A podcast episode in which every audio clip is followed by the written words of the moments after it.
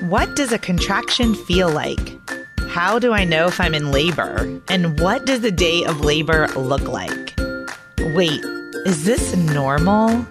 Hey, I'm Heidi. My best friends call me Hides. I'm a certified birth doula, host of this podcast, and author of Birth Story, an interactive pregnancy guidebook. I have supported hundreds of women through their labor and deliveries, and I believe every one of them and you deserves a microphone and a stage. So here we are. Listen each week to get answers to these tough questions. Birth Story, where we talk about pregnancy, labor, deliveries, where we tell our stories and share our feelings. And of course, chat about our favorite baby products and motherhood. And because I'm passionate about birth outcomes, you will hear from some of the top experts in labor and delivery.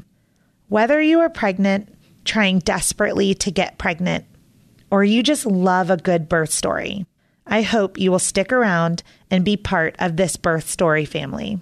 You guys, my book is out. I mean, it is out in the world. I cannot believe it. I have been writing it for several years and it's just mind blowing. Birth Story, Pregnancy Guidebook and Journal is a one of a kind discovery into your pregnancy that provides you education through storytelling. So, what's it really about? In the 16 years that I have served women with every personality type, I noticed there was a huge disconnect between what my clients were craving for childbirth education in a book and the books that were actually available on the market. There seemed to be unlimited resources if you are looking for an unmedicated birth or a natural birth or a home birth. But there just weren't a lot of resources for my clients who were part of the 92% of women birthing in a hospital and very much open to medical interventions like an epidural, nitrous oxide, and opioid medications. So I wrote that book to fill the gap for you. Week by week throughout your pregnancy, you will engage with material meant to educate and empower you as you plan for your own birth story hospital, medicated, unmedicated, or something in between. You are welcomed each week with a postcard from the womb, which is an adorable note from your baby about their miraculous development, as well as the amazing changes occurring within you. Then you are invited to use an uplifting birth affirmation and to respond to an introspective journaling prompt to document your feelings, curiosities, and wonders every single week. With room to memorialize your own birth story, this book will become a memory keeper and a legacy gift for your baby. You are encouraged to read one of my favorite birth stories each week, filled with childbirth education, tidbits, and explanations of important medical terms and procedures. These are real life accounts shared with permission from the births that I've attended during my career as a doula. And I gave you a great mix.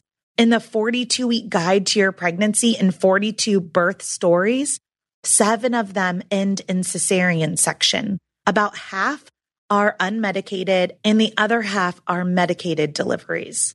This is a judgment free book. So take what you need from each element and leave the rest. Okay. Are you ready to buy?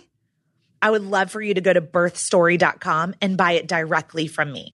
But I totally get it if you're an Amazon girl. You can head to amazon.com and just type in birth story pregnancy and the book should pop up. I'll deliver it straight to your doorstep. And I would venture to say that you might be an audiobook kind of woman because you're listening to a podcast.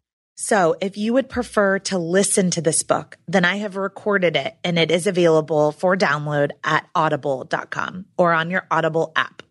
Thank you for being part of the birth story community. I am so excited for you to have this book in your hand once you've purchased it and it has arrived. I hope that you will give me your thoughts and feedback. And don't forget to take a selfie with your book and post it on Instagram and tag at Birth Story Podcast.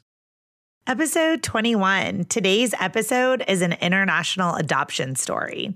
We talk with Rochelle, and she and her husband Pete adopted two toddlers from Jinja, Uganda in Africa. Originally, they just planned for one. So, this is a really cool story on how they ended up with two children from the Kidron Valley Orphanage. I try to walk you through a step by step guide on where you might start if you're interested in international adoption and how it might go.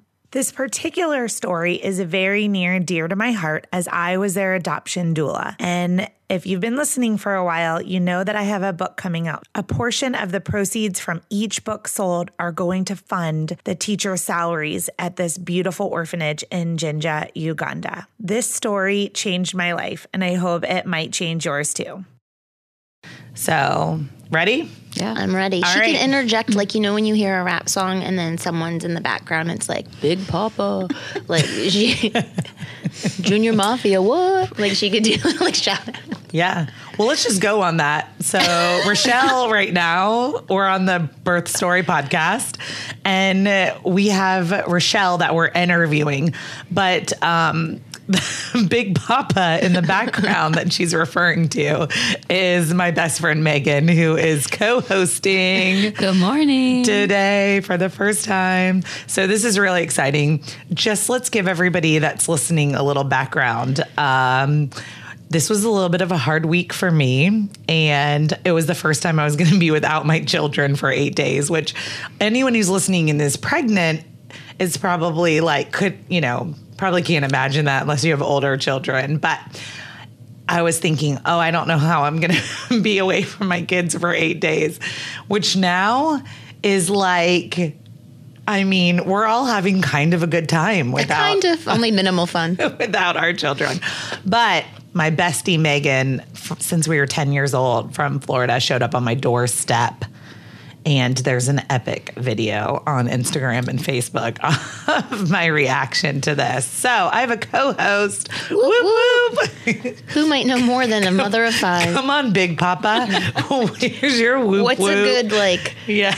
birth word that she could blurt out in the middle of Every now and then, I just want you to say push, placenta? push it real good.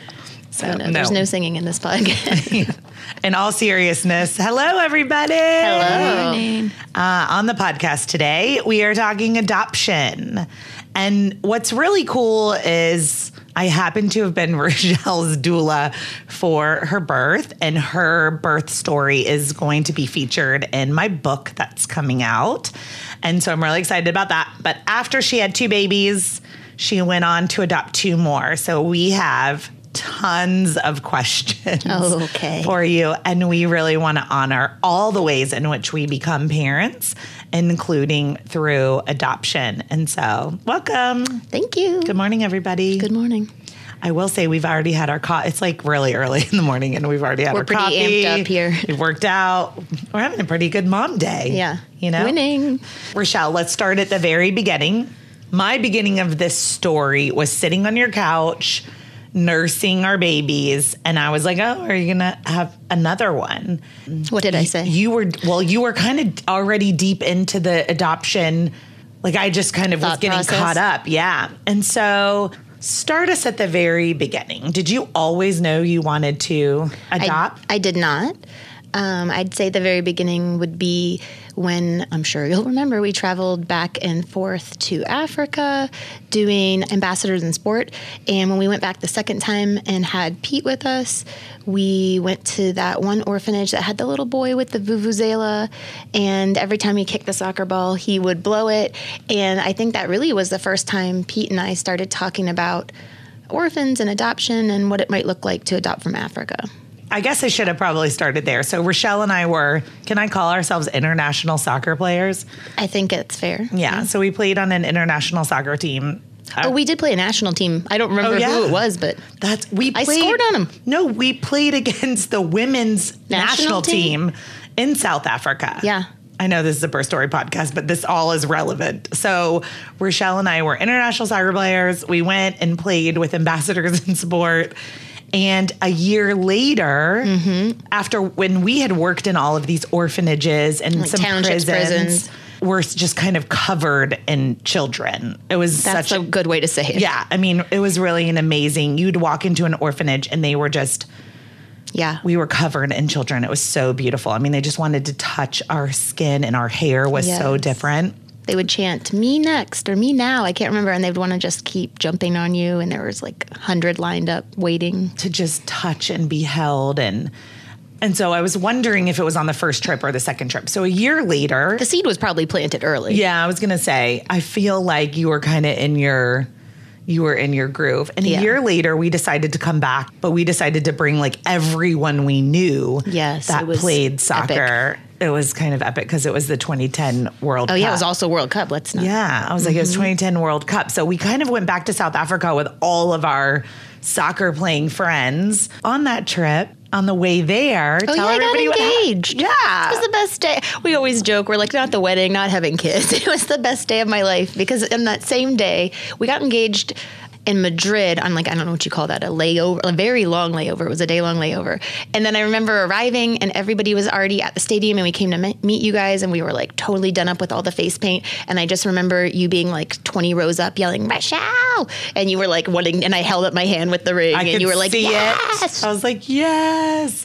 And, then, Landon Donovan scored the most amazing goal ever. I was like, wait, we cannot do this podcast without honoring Landon Donovan's No, goal. cannot. We should have Um, named our first Landon. Oh, it was such an incredible. It. was such an incredible soccer match in overtime. It was. I mean, I don't think my body has ever shook.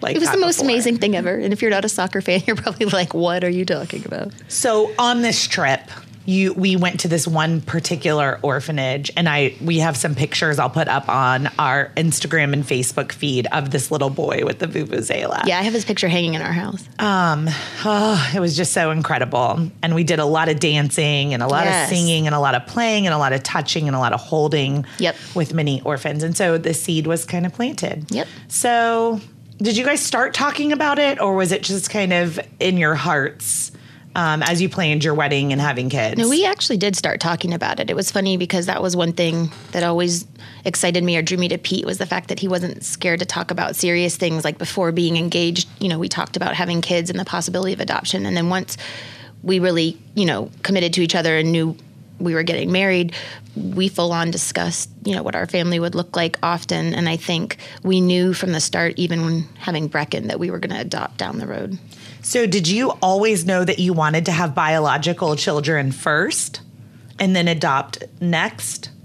No, but I do think once we had Brecken, I knew I wanted to have one more at least before we adopted. Okay. Was Brecken a planned pregnancy your first? Yes, Okay. So you have Brecken. How old is he? seven. And then you have another. Tuck, And how old is he? the old Tuckster, he is five. Okay. Seven and five. How old were they when you decided we are going to go for adoption rather than another biological child? I think almost four and almost two. Okay. So I guess that's three and one. Yes. It's a fancy way to say it. so when they were three and one, sometime around there, we were sitting on the couch. Yes. taking care of our babies. And, you know, of course, I asked the question no one should ever ask, like, when are you having another baby? Like, right is after. the question no one should ever ask. Yes, when you are. But Heidi will ask it. Yes. So when you're holding, are you having another one? Yeah, I did ask that. And you were like, actually, we have started the adoption process. Look at us. So what is that? I, I mean, Oh. take me on that. I don't even know. Like, how do you? What do you do? Do Okay. you call somebody? Do you get on the Googles? Ex- all the all the things, all the technologies. We um, knew that we wanted to adopt, so we started researching, and we found out that a lot of the places, like a lot of countries in Africa, were closed down to adoption, or it was really limited. Like you could only adopt kids above a certain age or with special needs. So at first, we had to whittle it down or figure out which countries were viable options to adopt from, because we did want to adopt at least with the first um, a younger child. And so we found out that it was between Uganda and Ethiopia. And ironically, we were like, we'll go with Uganda because it's a shorter timeline. And then all of the laws changed. You'll hear about that midway through. Um, so So at the time, it was easier to adopt Yes, from, from Uganda, Uganda. than it was from Ethiopia. But for the whole continent of Yeah. Africa, Americans uh, could adopt time, from like Ghana, South Africa, Ethiopia, Uganda, and there might have been one more, but all the other places um, had to be special needs children of a certain age or above, and those were longer timelines as well. Okay. So as soon as we knew it was Uganda, we started looking for adoption agencies that had a program for Uganda. And so the very first one I found that I really liked and had looked over um, all the information on the webpage had a webinar that night when I was looking, and I was like, oh my gosh, like let's check this out tonight. So I remember logging in and Pete and I like nerdily sitting up against the laptop, like listening and asking questions here and there. And we pretty much got all of our questions answered. And there were other families on the, is that even the right word? Now it might be like a Moodle or it was a webinar, I think. And then at the end of it, we closed the computer and talked a little, went to bed. And the next morning we were like, so you ready to do it? And we're both like, yep. And so I just called and started the process, which is a lengthy one because, you know, there's a lot of paperwork. And the very first thing we had to start on immediately was our home study. So that takes about four to six months to do a home study where you have like a social worker who comes and visits your home. There's tons of like background checks and they want to, you know, meet your children and learn about everyone that's in the household and what your values are. And you write like an autobiography about your family and you trace back your own history of like how you grew up and what your parenting beliefs are and all hmm. this stuff. There's a lot of psychology involved in it. Yes. Okay, so let's pause, rewind. If someone is listening to this podcast and they have a seed inside of them for adoption, mm-hmm. what would you recommend be the starting point, regardless of where they're going to adopt? But we're specifically addressing international adoption Yeah. today. So, where would someone start? The How do you get to a webinar? Yeah, the very first thing you're going to have to do is go online and find um, different agencies that would be a good fit for you. And so some are religion based and some aren't. And some are, like ours happened to be local and was within our state. But you really can adopt, like if you had, you know, you were East Coast and you saw a California adoption agency that met all of the needs, they had a program you liked and you lined up with the values and the timelines looked good, you could still use them. Okay. And so you really just need to find an agency that has the program you're looking for. So, like I say that because ours, um, our agency ended up adding two other countries, like Burundi is one they just added. And so it's always changing, like the countries that you can adopt from. Let's play a game. Where in the world is Burundi? Who knows? Um, Tell me. I'm going to take a guess it's in Africa, but I, I don't mean, know I- which part. North, south, east, Question. west, I've got a one out of four chance east. I was just wondering how smart we were at this room. Oh, we're That's not. all. That's not. Push button over here. We all just did a thumbs down. So the first step would be find an adoption agency. With the adoption agency, like I'm assuming you have to have a lawyer. Okay. Does the lawyer? like me personally? There's- yeah. Or did the agency? I didn't have to have a You lawyer. didn't have to have a lawyer. No, but really the first thing I did, sorry, that was like a lie. I talked to other people who had adopted Oh. um, and really picked their brain about certain things and what the home study was going to be like and things like that. Then I went and found an agency. We did not have a lawyer.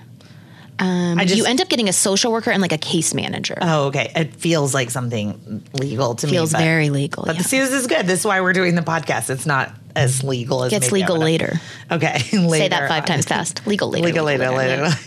I can't do it. Come on, Megan. Say it. Push. This is so good. Okay, so placenta. step one in international adoption: find mentorship, a tribe, a group, maybe like on Facebook or Instagram. Follow some hashtags. Yeah, Get a group of people that can talk to you Yes, about what their sure. experience was like. Um, later, I'm going to ask you: Are you now a mentor for other people? But we're on this podcast, so I guess the answer is yes.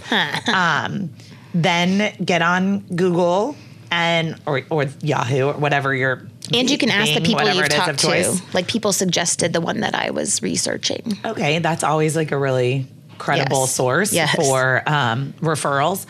But find an agency that fits you. Yes, because Okay. there's so many nuances and little things you have to know, and only an agency is going to be able to tell you all of those things. And then what I heard from you was buckle down and Yep. prepare for months of Correct. paperwork and Yes. home study. And they tell you that, and you think you know it, but it's really difficult because your end game, end goal is like you want to adopt this child, and it's almost like for at least six months, you can't even really consider. Well, Are they What that- alive? Have they been born yes, you yet? don't even know. You know, so what was the age range that you were um, desiring to adopt? We applied for birth to two. Birth to two, and, did they- you care about the sex of the baby? So that is, they ask you all these different questions, and that goes into your home study. So they ask if you want multiple siblings, what gender, are you okay with disabilities? And we said, yes, we're okay with disabilities, birth to two. I think we might have specified that we preferred a male, but we're open. Okay, so then. What happens If you're doing when you're done? international- Like four to six months of this home study and this work. celebrate. Yeah. Um, no, Then as what happens? As soon as you're done, you know, if it's going to be international, then you need to immediately start getting all of your documents. Um, there's two things for immigration because you need to get approved to be able to bring a child home.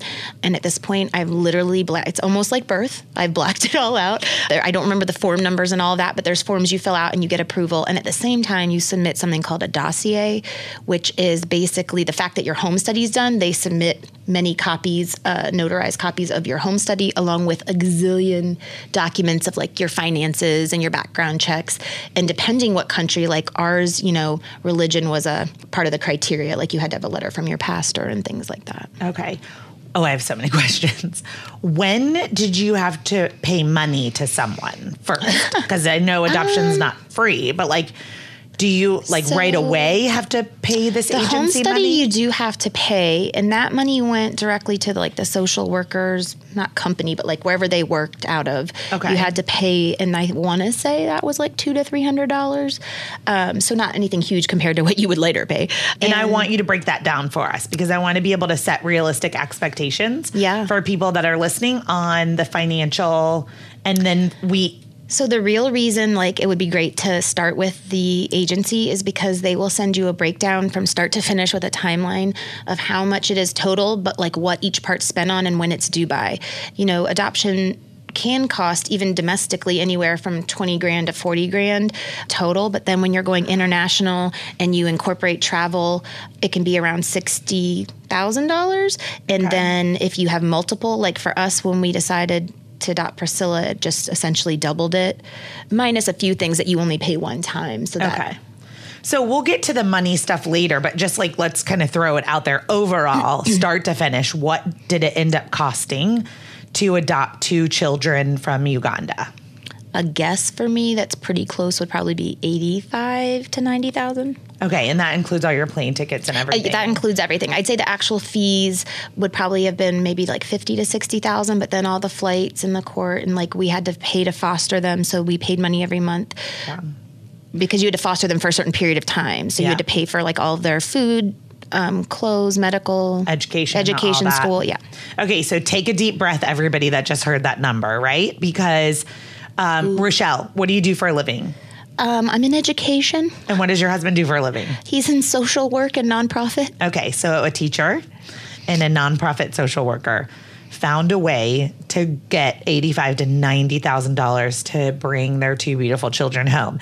And one of the things I want to talk about later in the podcast is creative and generous fundraising. Yes, please don't Um, let money stop you. If you want to do it, it will not be an issue. the money will come. I was going to say that's just one The thing I want come. to ring true is from I'm like on the outside, you know, I've never adopted, but being part of watching you guys do this is watching people show up with generosity and um, wanting to really contribute to make this possible for anyone, Yes. regardless of what your baseline uh, finances. Yes, I want to emphasize that. Do not let money be Yeah. the restriction or the reason you don't do it. So well, let's go get to the good stuff. So the Oh, boy. home study's done. Yes. And at what point did you know it was going to be Uganda and Oh possibly like how did that matching? You're taking me back now to places I have not traveled in a while in my mind. So, oh, which interject? You mentioned earlier that this is kind of like being pregnant and birth, and let's honor that for anyone who is adopting or has adopted and has never given birth. It is so similar. Similar, yes. Like the the process of trying to get pregnant and then the process of being pregnant the and then joy of being never- matched is like finding out you have you are pregnant and like what the sex is and, and never knowing what day you're going to go into labor or what the outcome will even be. exactly it, there are so many parallels to the adoption process Yes. to just labor to becoming a parent is becoming a parent, Parent, yep. and it's a it's a journey, you know. And Correct. It, and it looks very different for everybody, but there are so many parallels. I know you said you blacked out some No, of I, it. I've, it's coming back slowly Okay. but surely. So here's what happened coffee. next. Yep, I'm just gonna keep keep going with the coffee. So they, um, this is what they say they do, and I remember being like. "Pfft, How could they really do this? And I was telling someone this the other day. It's so funny. They take your autobiography, like the story you wrote about your life and your family, and then they have for us in our agency, they had five different orphanages that they worked with in Uganda, and they said we're putting your um, story out there to these different places, and they know what kids they have available right now, and they try very hard to make a really great match between family and child. And I thought, birth to two, like how are you gonna? I feel like it's a little like just throwing, you know, a dart at a board, like, uh, we'll give him this kid. But I really cannot emphasize how well they do this because not only do I feel like our, the child they referred us was a perfect match for our family, but also all the families I met adopting and their children, I was like, oh my gosh, like it makes perfect sense. Like that child goes so perfectly with that family and probably, you know, wouldn't have been the best fit in our family. And so I don't know how they do that, but they referred us a child. But their little personalities come out so So true. so quickly. Because could you see Jordan really with any other family? I mean, No, Mm-mm. we're going to get to Jordan in a Oh, little bit Jordan. and that little spitfire personality. Let's talk about when you like so the, these five orphanages get your Yeah. information and they make the match. Now, how did you find out that they Yeah. matched you? So there's a lot of conversation between the agency and your caseworker who knows you so well at this point and the orphanage, like the person that runs it and makes those decisions. They wrote me and said, Hey, we've been talking with this one orphanage that has the perfect match for you. And they said it could be any time in the next few weeks that we're going to email you your referral. And basically, what that is, is kind of like when you go and you find out the sex of your child like they tell you who the child is they send you a picture and then they give you all the like medical background or any information they have on the child and their story of like how they came to the orphanage okay. So you're like, this is happening. so i remember being at school and i was like oh my gosh i think an email is coming and i was like not sure if i wanted to check it because i wasn't with pete and then of course i did check it and then it said meet jordan mukisa and i was like should I click on it? I do want to meet Jordan Mukisa. And the second I clicked on it and saw that little booger, I was just like, oh my gosh. It's like, it all becomes so real right then. Yeah. Yeah. And so they sent you a current photo. Oh, let me. This is all so funny because let's go back to we requested birth to two. So they really need to refer you a child. And, and keep in mind, the older a child gets, the less likely they are to be adopted. So, really, orphanages know the niche or like this little time period is in the first two to three years that they can probably really get the child adopted to a family. And so, if a child were to be, and it's all real loosey goosey, there's no like birth certificates or whatever, but if a child could be less than 24 months old, then they match your home study paperwork and the immigration paperwork that you have, and you can bring them home. But if a child were to be referred to you and it said 26 months old, you can't bring that child home because you weren't approved for someone over two at referral. Okay. So uh, Jordan, they told us, was right under that two-year-old mark, luckily, and so we're really unsure exactly how old he was, but we got pictures that were fairly current, and then we knew he was somewhere around like a year and ten months old. Okay. Now let's address this. Does he really not have a birth certificate? No. So oh, they great don't- question. Push button. Let's start with push. You mentioned earlier that there was no birth certificate. It is So they- very antiquated there. So you don't know his actual birthday and age. Correct. Like most kids there, there are no formal documents, and they do a lot of like, we know they were born in the last rainy season. And you're like, okay, great, that's a range. Um, so with him, I actually think his birth date was pretty spot on because he was abandoned a few days after birth, so they could pretty much pinpoint it. But like with Priscilla, it was, you know, not a random guess in the dark, but I mean, I think we're off by many months. Okay. So let's talk about Jordan's birth story. Like, Okay. what do we know about what Jordan's life was like before you got this email with a picture of him? I think that's the hardest part. Um, I don't know a lot. He was abandoned on a Sunday in a little patch of grass by the stairs of this very tiny church in Buganda, not to be confused with Uganda. It was Buganda in Uganda.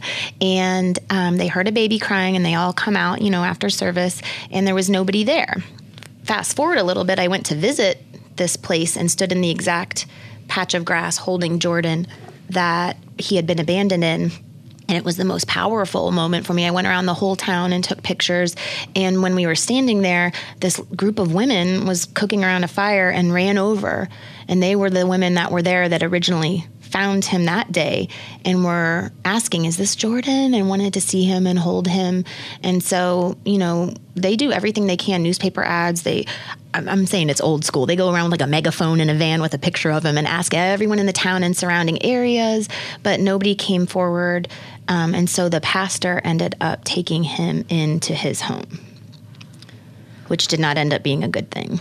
Let's talk a little bit about birth statistics in Uganda? Like, oh, what please. are some of the possibilities of why there are so many orphans in Uganda? And like, what, if we can speculate or guess as to what happened to Jordan's mom and dad, or mom or dad, then what that oh, might geez. be. And it's so hard because the one thing I remember them telling us, um, you do also, just side note for you guys, that want to adopt, you have to take a certain number of hours of classes online. And I remember them saying, like, so I'll speculate, but when you're talking to the child, they said never give, only stick to facts. Don't ever tell them something about their parents that you're not 100% positive of. And so I really don't know anything, but it could be possible that the mom and dad were not together and that the mom could not handle because of illness or money raising the child. It could have had something to do with a lot of people hide their pregnancy, and then there's like a sense of shame um, around getting pregnant and having a child. So if they can hide it and then get rid of the child, no one would really know. I was going to read some stuff here. Oh, please. I did some research. You did research? Well, yeah, because okay. we're going to get to some yeah. Future stuff. Let's stick with some facts at this day and time in our social landscape. Well, let's just talk a little bit. And again, I'm opening up my book, Birth Story. Oh. That's coming out. Is that what that is? But um, Uganda's maternal mortality rate is one of the highest in the world. One woman out of every 49 do not survive their pregnancy and or their delivery. I believe that, yep. 33% of girls will give birth by the time they're 18 years old. 100% believe that. 38% of the population is infected with malaria each year, with over a thousand deaths. Uh, both of your children had malaria, malaria more than one time. Yeah, while your, I was there, and your husband, and my husband, yeah, multiple times. But thankfully, they were able to get treatment. Yeah, um, but there are eleven thousand deaths in Uganda a year. Yeah, you need to get treated immediately. Yeah, so six percent of the population is HIV positive. Yep most of Ugandans make less than a thousand dollars overall, even with when you include the big cities, a thousand yep. a month. Um, the average salary at the particular orphanage that you have adopted from Kidron Valley is 80 US dollars per month. If you're a teacher, yep, and the caregivers are less. Yeah. So these are just some of the reasons there are two and a half. I was going to say it's the orphan capital of the world. Yeah, it's two point five million. Million. I think two point five mm-hmm. million orphans. And so we don't know what happened to Jordan's mom. Mm. But there you are standing outside this church on that patch of grass, like holding your son, and the women in the village are coming around you. And at this point, they know that they're happy. And I'm they're assuming so they're celebrating with you that this and little you know, yes. baby that they were concerned about now is on his way home. Yep. You and know? you know Jordan, he's the life of everything, every yeah. party, every day.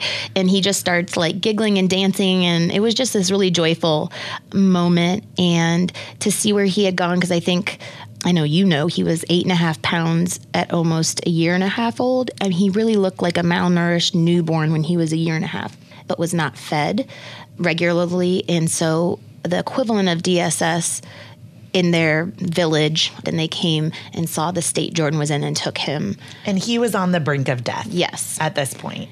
And he was somehow taken to the hospital or was he taken to the He was given orphanage? to the police who brought him immediately to Kidron and they sent me before the actual arrival of Jordan and Priscilla in the US they sent me this um, photo album of all these pictures from the first day they took him in all the way throughout the years that I had never seen because it was before I knew Jordan and it was all the, it was like the missing piece of the puzzle. Like I got Yeah. to see his life for the first two years so that he slowly started to be able to sit up. But when he was one and a half, two years old, he was just getting the strength to sit and have core strength and stand. He couldn't walk when I first met him and he was almost two. Because at first he was abandoned. Next, he was completely neglected. Yep.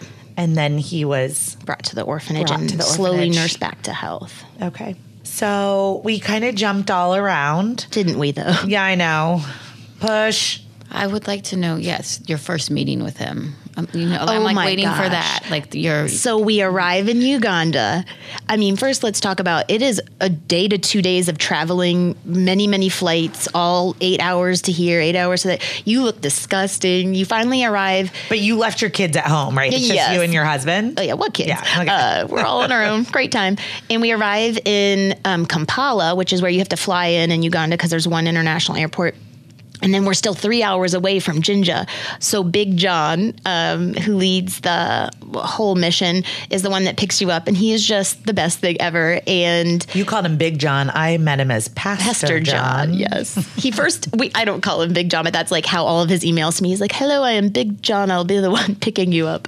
And um, he's the best thing ever. We ran, hugged him, and in all honesty, knowing him now and remembering the first trip, we get in the car and start driving and Uganda is all red clay and bumpy roads, nothing's paved. And so we're like, and there's no um, seatbelts. We're like jostling all around. He is driving like 90 miles per hour, barely missing people on the side of the road.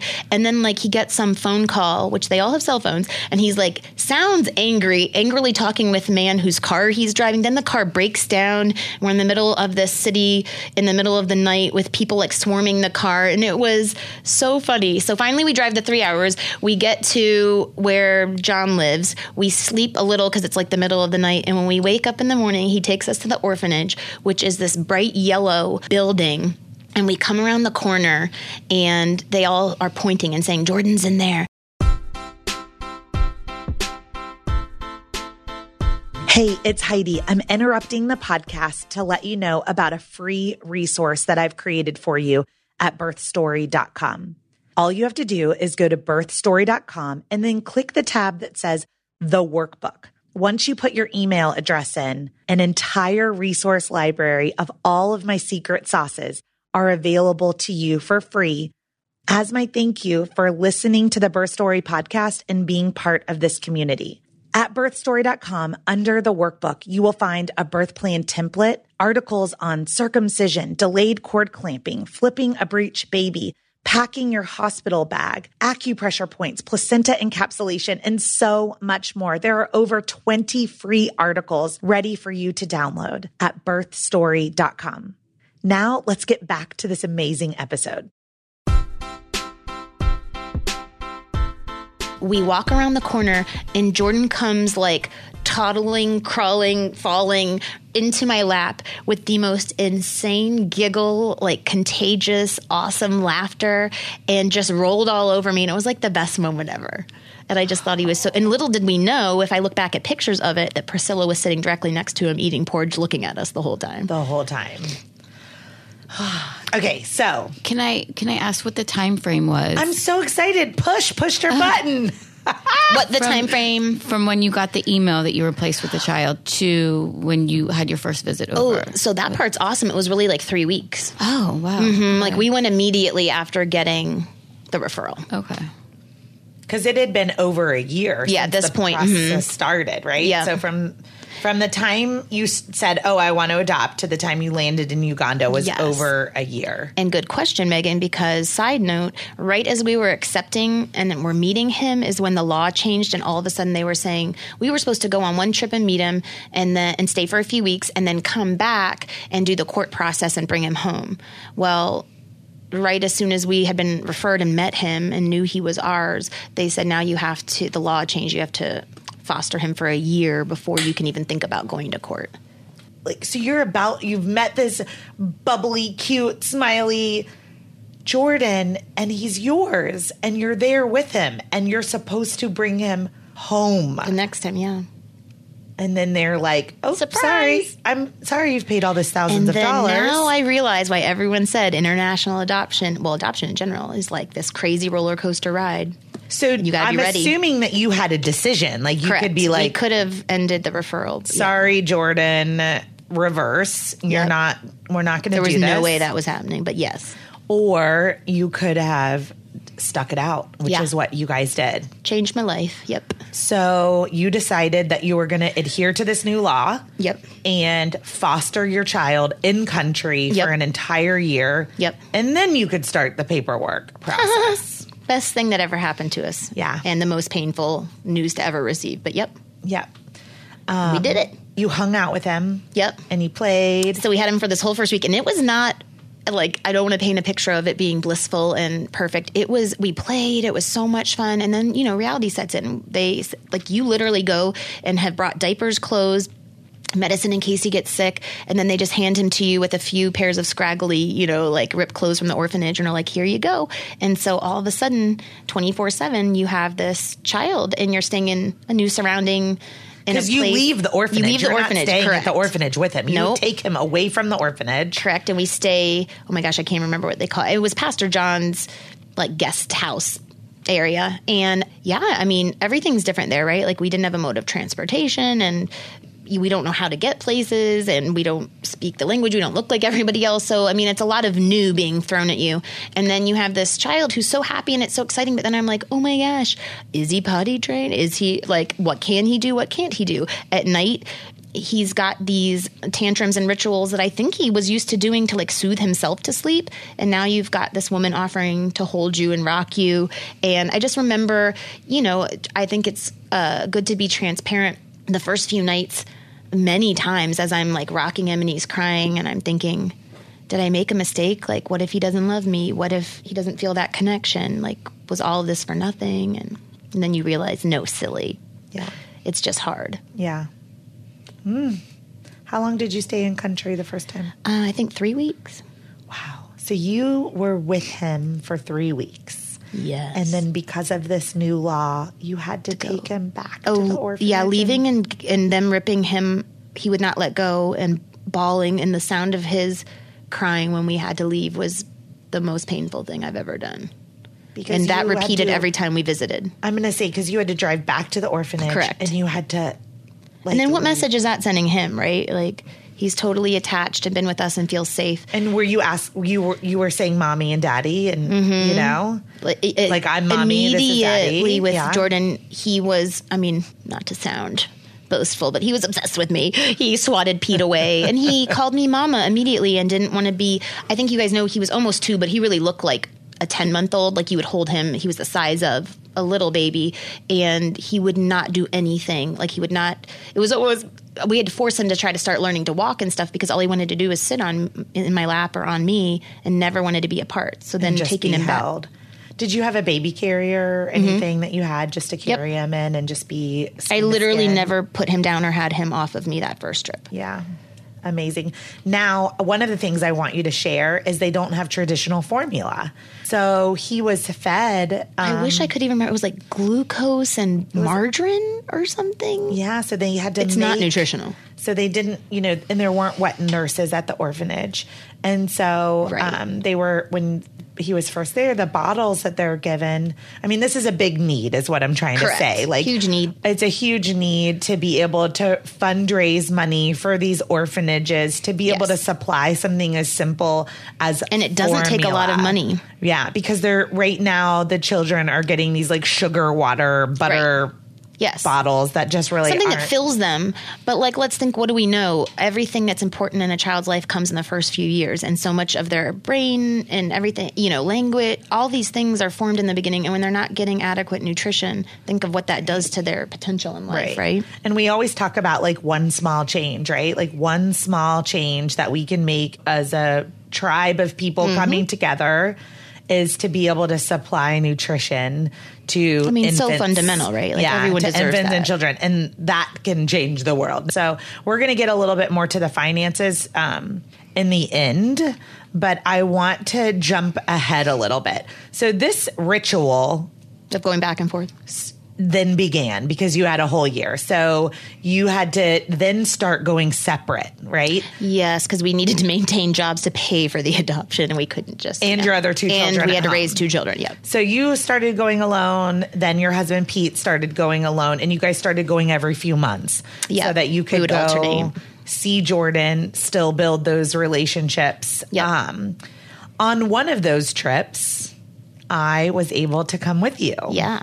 And so I want to talk a little bit about our time together and how one became two. Oh yes. So, right before I joined you in Uganda, just as a you know a friend and a support person, that since your husband couldn't go, different friends were trading back and forth on Yep. these trips, and you had found out that you could adopt a second child, Yes. and that you was never really on the table. So now we're in this long waiting period. But there's a light. Yes. It's oh, you can add on.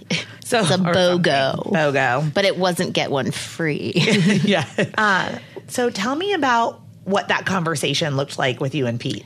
yeah, we met this amazing couple that we will forever be entwined with, um, who was adopting two of Jordan and Priscilla's good friends and happened to be there at the same time as me on that trip and had added on. They were originally adopting one. And so when I started questioning them, like, oh, how did you end up with the second? They said, oh, we're originally adopting this one. And then we found out that we could, within a certain time period, add on a second. And so I started having that idea swirling in my mind and I brought it up to Pete. And now I'm there without Pete. And so I think right about the time you were arriving, I was realizing that maybe adopting Priscilla because it would be on the same timeline. Like, John let me know that if we did it, you know, within a certain, like right from the beginning and didn't wait six months, that we could probably have Jordan and Priscilla um, go through the process together. And so I sent him a picture of me holding Priscilla and said, What do you think? And he said, She's beautiful. Oh my gosh, but I really want to adopt Priscilla. And I said, That is Priscilla. She just has dreads this time instead of cornrows. And like every time you went, her hair would be different. So like you could never tell. He, he- I was like, That is Priscilla. That is so, so funny because she had gotten bigger. Yes. You know, and her She hair chunky was little different. cheeks. And she was changing. From day one on your first trip, you had mentioned Priscilla was always next to Jordan. Yes. Like, so when you look back at Every picture. pictures and from these nurses that took them in at the Oh beginning, gosh, yes. Jordan and Priscilla, later, Yep. you link back, were always Always. together. Always next to each other. sleeping like an inch from each other. Yep. At all times. Always holding hands. And Jordan attached to you very quickly. Yes. But on that very first trip, Priscilla had attached Obsessed with Pete. to Pete. Yes. And so when you kind of found out, it was on the table. Yep. It was, oh, if we could do this, we don't know how financially we're going to do this, Yep. but let's do this. Which right? again is where I say, don't worry about the money because I didn't. yeah. Tell us about Priscilla's given name. Oh, Docus. And what does that mean? Um, blessing from the sugarcane. Okay. Because She was abandoned in a sugarcane plantation when she was maybe eight or nine months, was the guess. but they weren't. But we don't know. No, for and again, sure. no birth certificate or. So you and Pete ended up having to to pick a birthday for Priscilla Yes. and then pick a birthday for Jordan Yeah. based on these like guest timelines. Her given name was Docus, but everyone at the called her- orphanage called her Priscilla Correct. everyone called Jordan Jordan. Correct. His a given name was Jordan Mukisa. Um, well, most kids had an English name and an African name, but for some reason Jordan didn't. so you had Priscilla and Jordan and you didn't have to change their names because Right. they those were their given English, you know. Yeah, and they already had been going by him. And one thing I was always saying when you were asking Megan about meeting Jordan for the first time, like one of my first memories is just every caregiver came out and was like, they called him Jordani, and they would yell Jordani, and they sang this song Tumbala, Tumbala, and it, they, he would try to walk to them, and he just responded so happily to the chants of his name. I was like, I'm not going to change his name. And Priscilla was pretty much the same way. And just so you guys know, they also assign a mama to each baby. And so his was Juliet. And she was just like this amazing light in his life that I think really helped. And these mamas are very young women. Yes. From uh, either they were previous orphans and had grown up at Kidron and were never adopted and then came to work at the orphanage, right? Yeah. Or they were from a walkie, walkable distance. Yes. Or- and they then ended up living there. Yep. Okay. So the and these are the women that make uh, eighty dollars or less Uh, yeah, I want to say it's like 50 for them. per per month. Yeah. Okay. So I land in Uganda. So you are already in country. Yes. You're with another one of our friends, and and, And then you're- we switched off. our friend Jess and I kind of literally switched the places at the airport. Like the plane I flew in on, I think she was flying Out. out on. Again, it was very late at night, and I remember thinking, I guess. I, sh- you know, some people would be scared or something. I mean, my husband was like, "If you get Normal people might be scared. we don't pay ransoms," you know. Yeah. And I, it just didn't even cross my mind. The second I landed in Uganda, I felt so safe. I felt so close to God. I felt such peace, even on that rocky, Mm-hmm. Yep. you know, broken down Jeep Yep. ride. It was amazing. Same story. We get a little bit of sleep. So we went back first thing in the morning to get them. And I just wanted to tell a little bit of perspective. So I was, oh God, 37 years old, 36? Sounds right. 37 something. This is just a few years ago. you know, so I was like 36 or 37 and I walked into the orphanage and every single child that came running up to me said, "Grandma, grandmother." I do not remember this. Grandmother. And I was dying because at the time I had a one or two year old that I had left to like go on this trip. And I'm like, grandmother. I am a I am a brand new mother. But if we go back to the statistics that we talked about Yep. earlier in Uganda, by all means, Yep. I was Late 30s. I was for sure grandma, could have been a great grandma, and definitely was had only a few years left to live. I mean, basically, Your life's basically over. my life, my Ugandan life was basically over. The first thing that I noticed we didn't talk about is that the children were in no underwear or diapers. They were trying to be potty trained, but most of the kids would just go and kind of like squat in the bush to be potty trained. And they Yeah. were all in extra large, tattered clothes and no gender separation of clothing No, at all. wasn't. All the boys could have been in a dress.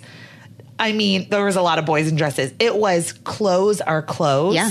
There were no like girl clothes and boy clothes. Mm-hmm. And I just wanted to say that that it's just that is a harsh reality that we need to face, right? Like clothes are clothes to protect our bodies. Yep. And when you are in a poor country in an orphanage, you're You could care less you about could what care they, less, Yep. right? And having something like a diaper or underwear is a super privilege. And I remember coming back from Uganda thinking, I have never worked a day in my life. Yeah, I was gonna say, as what did you think? Right, because these women were washing those clothes. Over and over, Over. repeatedly in one day while hanging them, Yeah. changing the kids, feeding them, taking care of. I mean, it's the most amazing. spit up porridge, pee, poop, Mm-hmm. and they are hand scrubbing on these boards. bent over in the hot sun. Yeah. With a baby on their back, Yep. nursing one baby on the front of them, Yep. and doing the laundry Correct. happily, singing, Yeah. happy. And I remember thinking, I am never going to complain about doing laundry again because I don't do laundry. My washing machine does laundry. Exactly. There was just a few life changing kind of pivots, and we had Mm-hmm. certainly, you know, been in Africa a couple times and seen poverty, but it was a little bit To a different level. it was I feel just like such there. a different level. Yeah. The kids at this particular orphanage were very well taken care of. Yes. They were very well loved. They were very well fed. Their uh, school was taken care because there was a school there in the Yeah. facility. Yep. So it's called Kidron Valley Orphanage. Mm-hmm. And there's a medical facility on site too. Yeah. And, a lot of land so they can grow food. Yeah, and Pastor John, we actually went out uh, Oh, yeah, to the we sweet did. potato farm. And again, We're international soccer players and farmers now. Yes, no, farmers. And we were wearing sandals. Yep. we That's, learned pay no mind to that. Yes.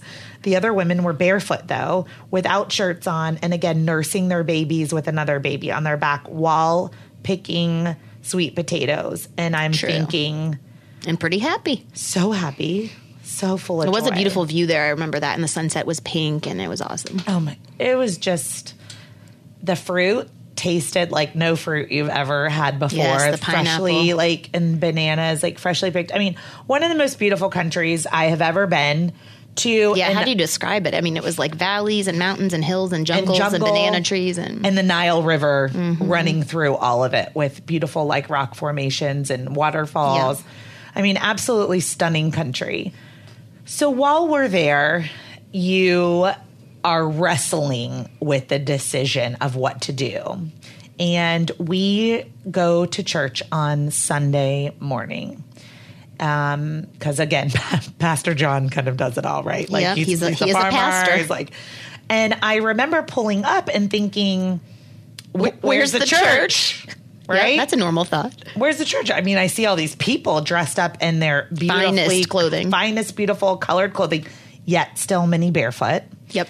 And I see kind of like this wooden hut structure. Mm, With like corrugated tin nailed onto the sides and roof, and it's And I'm very confused. And all the children from the orphanage have been driven over. yes, in their finest clothing. I know, and they A were jean so jacket. cute.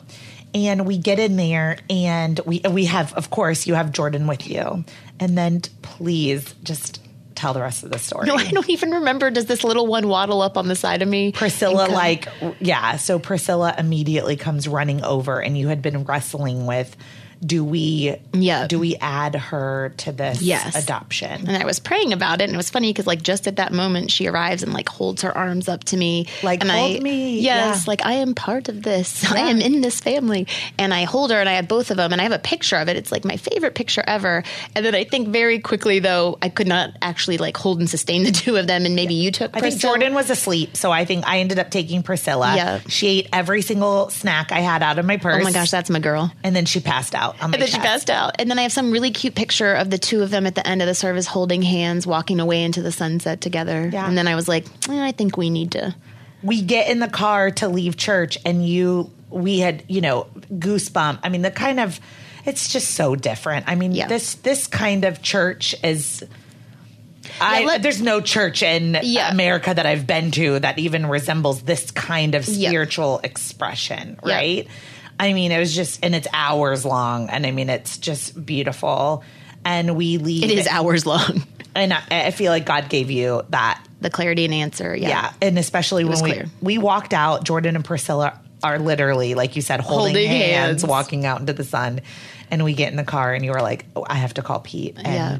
I'm I'm sure, and you called him immediately, and he was like, "Yes," and then it was like, And then it was- there was two, Yeah. And so then, yeah, we doubled. yeah. Well, some of the things I want to make sure we get to before we finish up the podcast are how in the world did you afford Oh, yeah. to to take two children on? okay. So like now we're you're two and a half years into the process. Mm-hmm. Yep. And you're having these payments, and now Yep. you've got a second one. So let's, t- for anyone who's interested in adopting, let's go through all the creative fundraising Yeah. that you did. So it's important to remember that it all comes in phases. Like you don't have to pay that whole sum in one lump sum at once, right? And so if the whole process takes two years, you know, think about how much you could save on your own and like pay over time. But then think of all the things you could do as money is starting to become due. And so we've done, I mean, and, and I'm going to name off things maybe that I also know friends who have adopted have done also. You can do, like, I've got one friend that would sell barbecue, like do one of those dinners from like a restaurant, and then they got the proceeds from that one night was donated to their adoption. We sold T-shirts. We did a big dinner at like at a venue, and we sold tickets and had people come and we auctioned off things from um, Jinja and had a Ugandan dinner and spoke about the adoption, and that raised, I think, I mean, I can't really remember. I want to say seven to nine thousand dollars. It's really important to know that you can get grants, and so just write them like crazy. Once you write for one grant, it's pretty much the same information you're going to give, and so find ones that apply to your story and your adoption and then just keep submitting them because we got two that way there's different places Yeah. out there that give different amounts anywhere from like $500 up to like 8000 and also it's important to know there's adoption loans that you can get. If you get to the very end and you just can't make that last hurdle of like $5000 or 10 you can get a loan that has no interest um, for adoption. What else? You can. Well, one of my favorite things. Like, what did I do that I forgot? Well, one of my favorite things is we went down to the market in Jinja and we. Oh, yeah, I sold- So I emptied out my whole entire suitcase and we filled our suitcases with every piece of goods we could buy Yeah. from the market. And again, these artists are local and it's when you're in country, it's really inexpensive to have purchased all of these goods. I mean, I think we had several hundred pounds Yeah. of But it's helping Goods. them in their economy because, like, Mama Yeah. Flo still writes me today and is like, "When are you guys coming back?" Yeah. because they And- don't get you know mass customers. And you connected very early on with an incredible artist. Yeah. Angelo. And Angelo's paintings went like crazy, at least in our area. Mm-hmm. Yeah. And so people were requesting Yep. So we did Angelo's. Mm-hmm. paintings. And then we were like, how many? You know, Angela, we went and met Angelo in a studio. We're like, how many make? can we buy? Like, how many can you of these can you paint while we're here? four days. And he did them. He did them for you. And Yeah. we rolled up those dry canvases and we Yeah. brought them back. And, And then you had frames. We you had a Ugandan market oh yeah, we did several times. I forget because Yeah. I was still in Uganda one of the times. Yeah. Oh, yeah. You were in Uganda. We FaceTimed you, I think. But there was a big Ugandan market that then raised um, many my thousands church of dollars. set that up or like allowed us to have the space. And it was like baskets, jewelry. The paintings alone would auction or you know sell for anywhere from three to five hundred dollars at least. Yeah. There was a woman here um, recently in our area that was also doing an adoption, and it was around Easter time. And she had offered to drop Easter eggs in everyone's yards and for like a $150 donation, or I'm making up the price, but whatever it was. And there was like 500 people that that signed up for this. So then she got all these volunteers to like schedule a route and then so that so instead of having to stuff your you know, well, little listeners, you know, but you know, extra eggs on Yeah. on Easter for Easter egg hunts besides what the Easter bunny brings.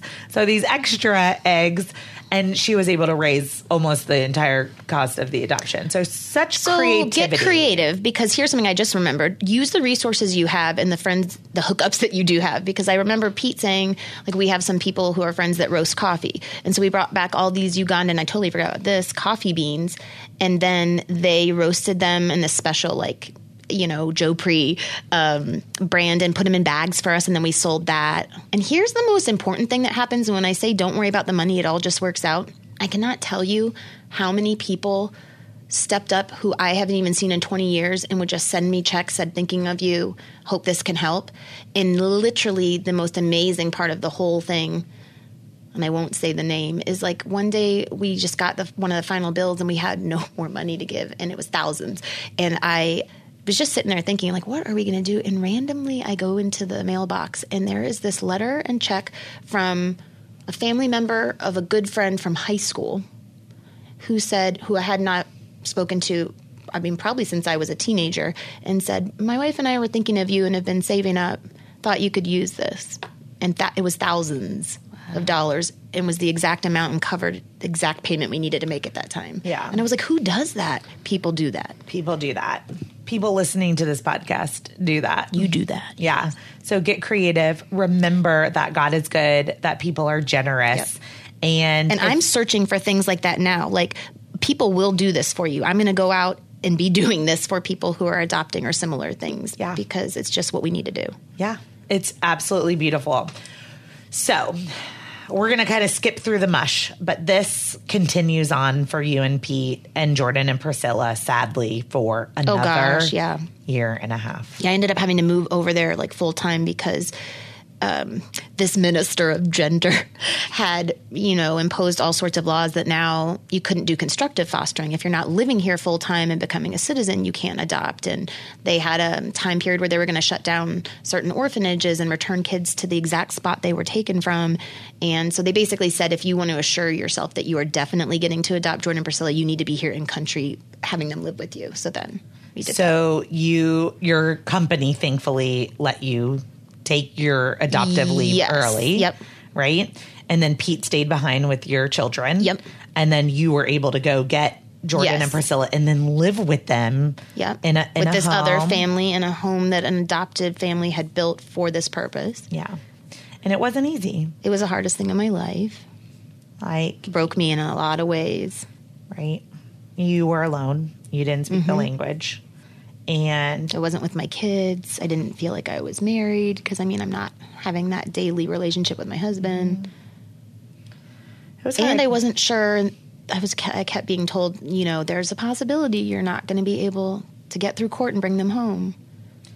and people were getting rejected. Correct. There's plenty of people still living over there who've been trying to adopt for five, ten years, and I met them all. That doesn't make it easy. So now your children were not under 24 months old. So Correct. they're now like three. Yes. And I went back and specifically read the law because I was worried, and they said had to be at the time of referral Okay. two and under because I really did freak out. Yeah. Like, So three. it was literally though roadblock, Roadblock, perseverance, mm-hmm. roadblock, perseverance. Yeah. And at some point you were in Uganda and it still wasn't happening. Yep. And the laws were changing and pushback and and your leave was over. And I can't lose my job. I need to see my family. So you had to leave them once Again. again and come back home. Mm-hmm. And then where do you send them? Because they've been in an orphanage. What message does that send sending them back?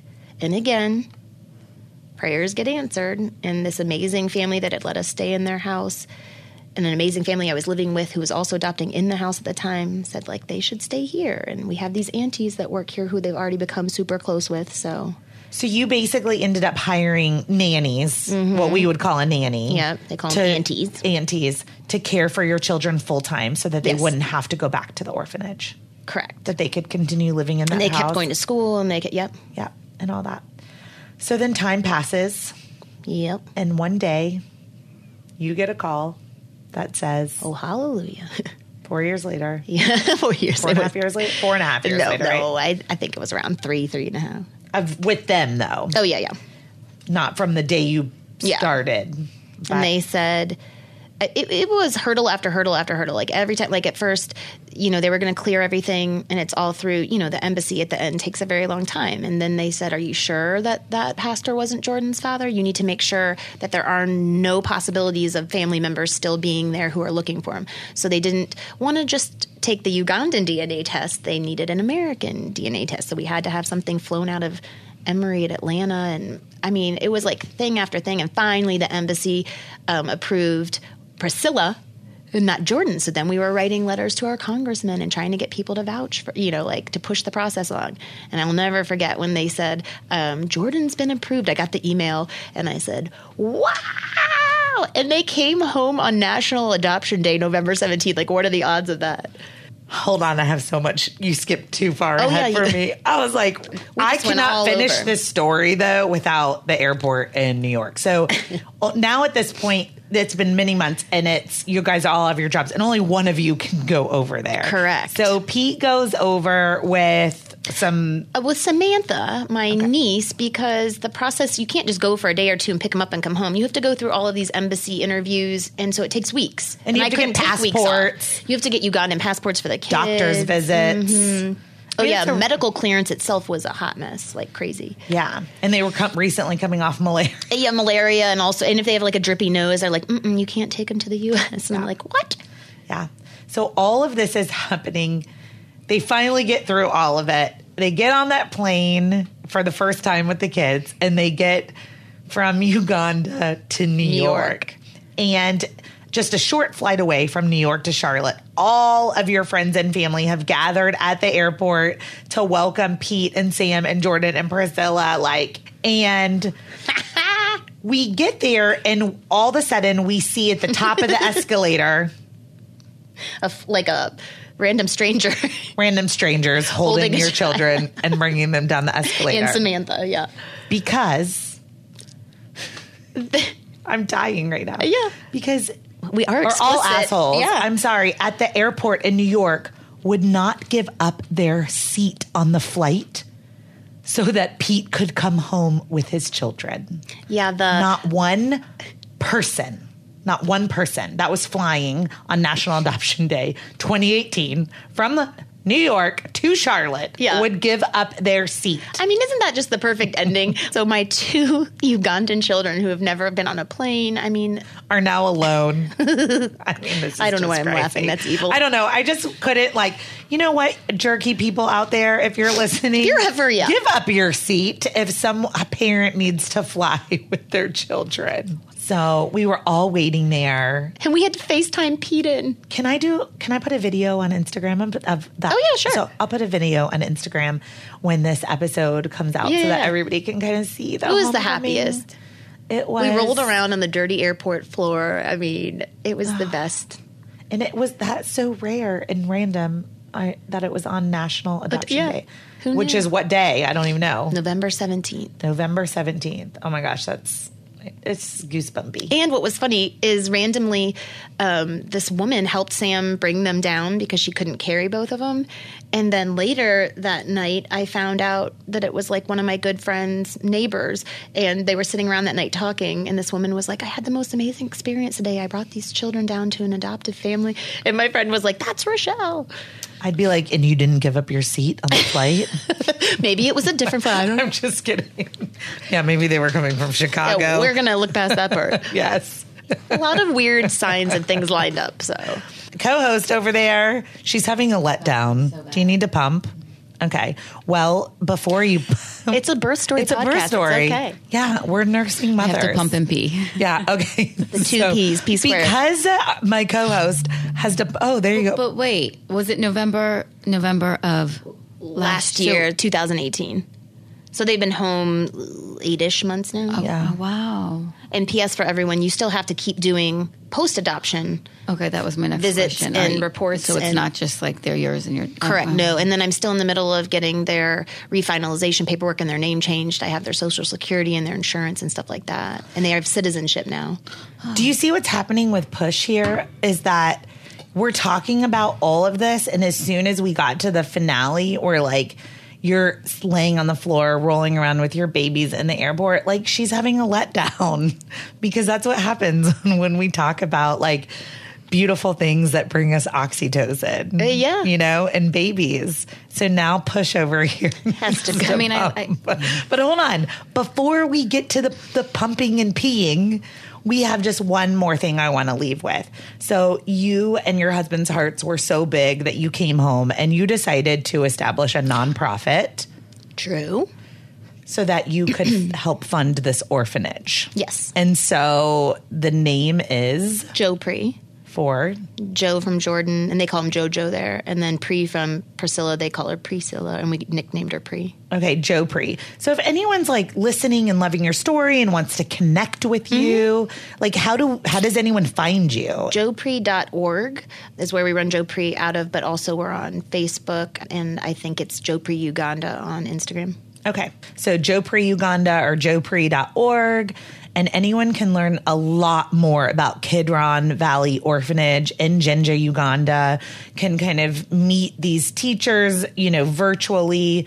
And mm-hmm. the mission of Joe Pre is to be able to increase the value so that the teachers are paid a living wage because So they can stay and keep educating these kids so that they have a chance. Yep. Yeah. And let me tell you that you can get on TV and online and you hear these things and you never know where your money's going. But like, we've been there. Yep. Right? And our board goes like every two months. Like Yeah. Amanda's It's- going right now. We've been there. You've been there for years mm-hmm. going through this process. Like Pastor John, these teachers. Best person I've ever known, The yep. school.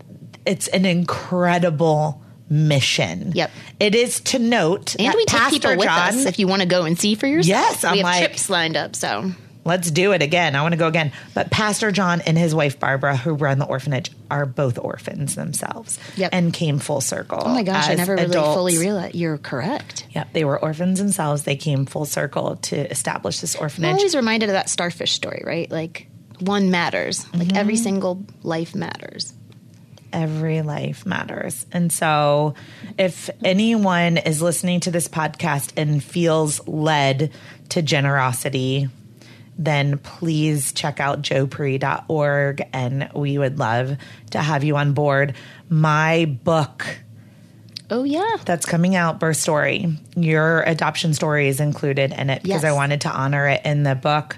But a portion of every single book sold is going directly to Joe And I Yes. hope, for the sake of this orphanage, I hope I sell Yeah. a million copies.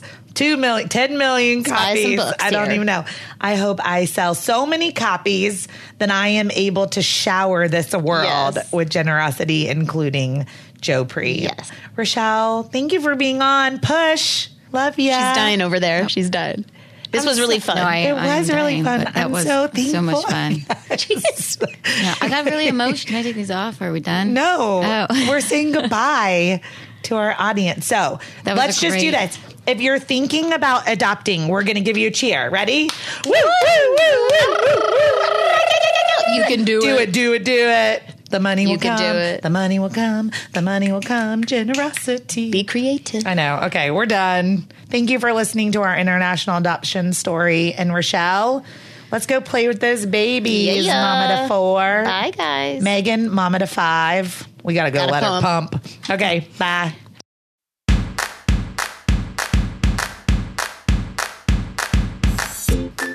Thank you for listening to Birth Story. My goal is you will walk away from each episode with a clear picture of how labor and delivery might go, and that you will feel empowered by the end of your pregnancy to speak up, plan, and prepare for the birth you want, no matter what that looks like.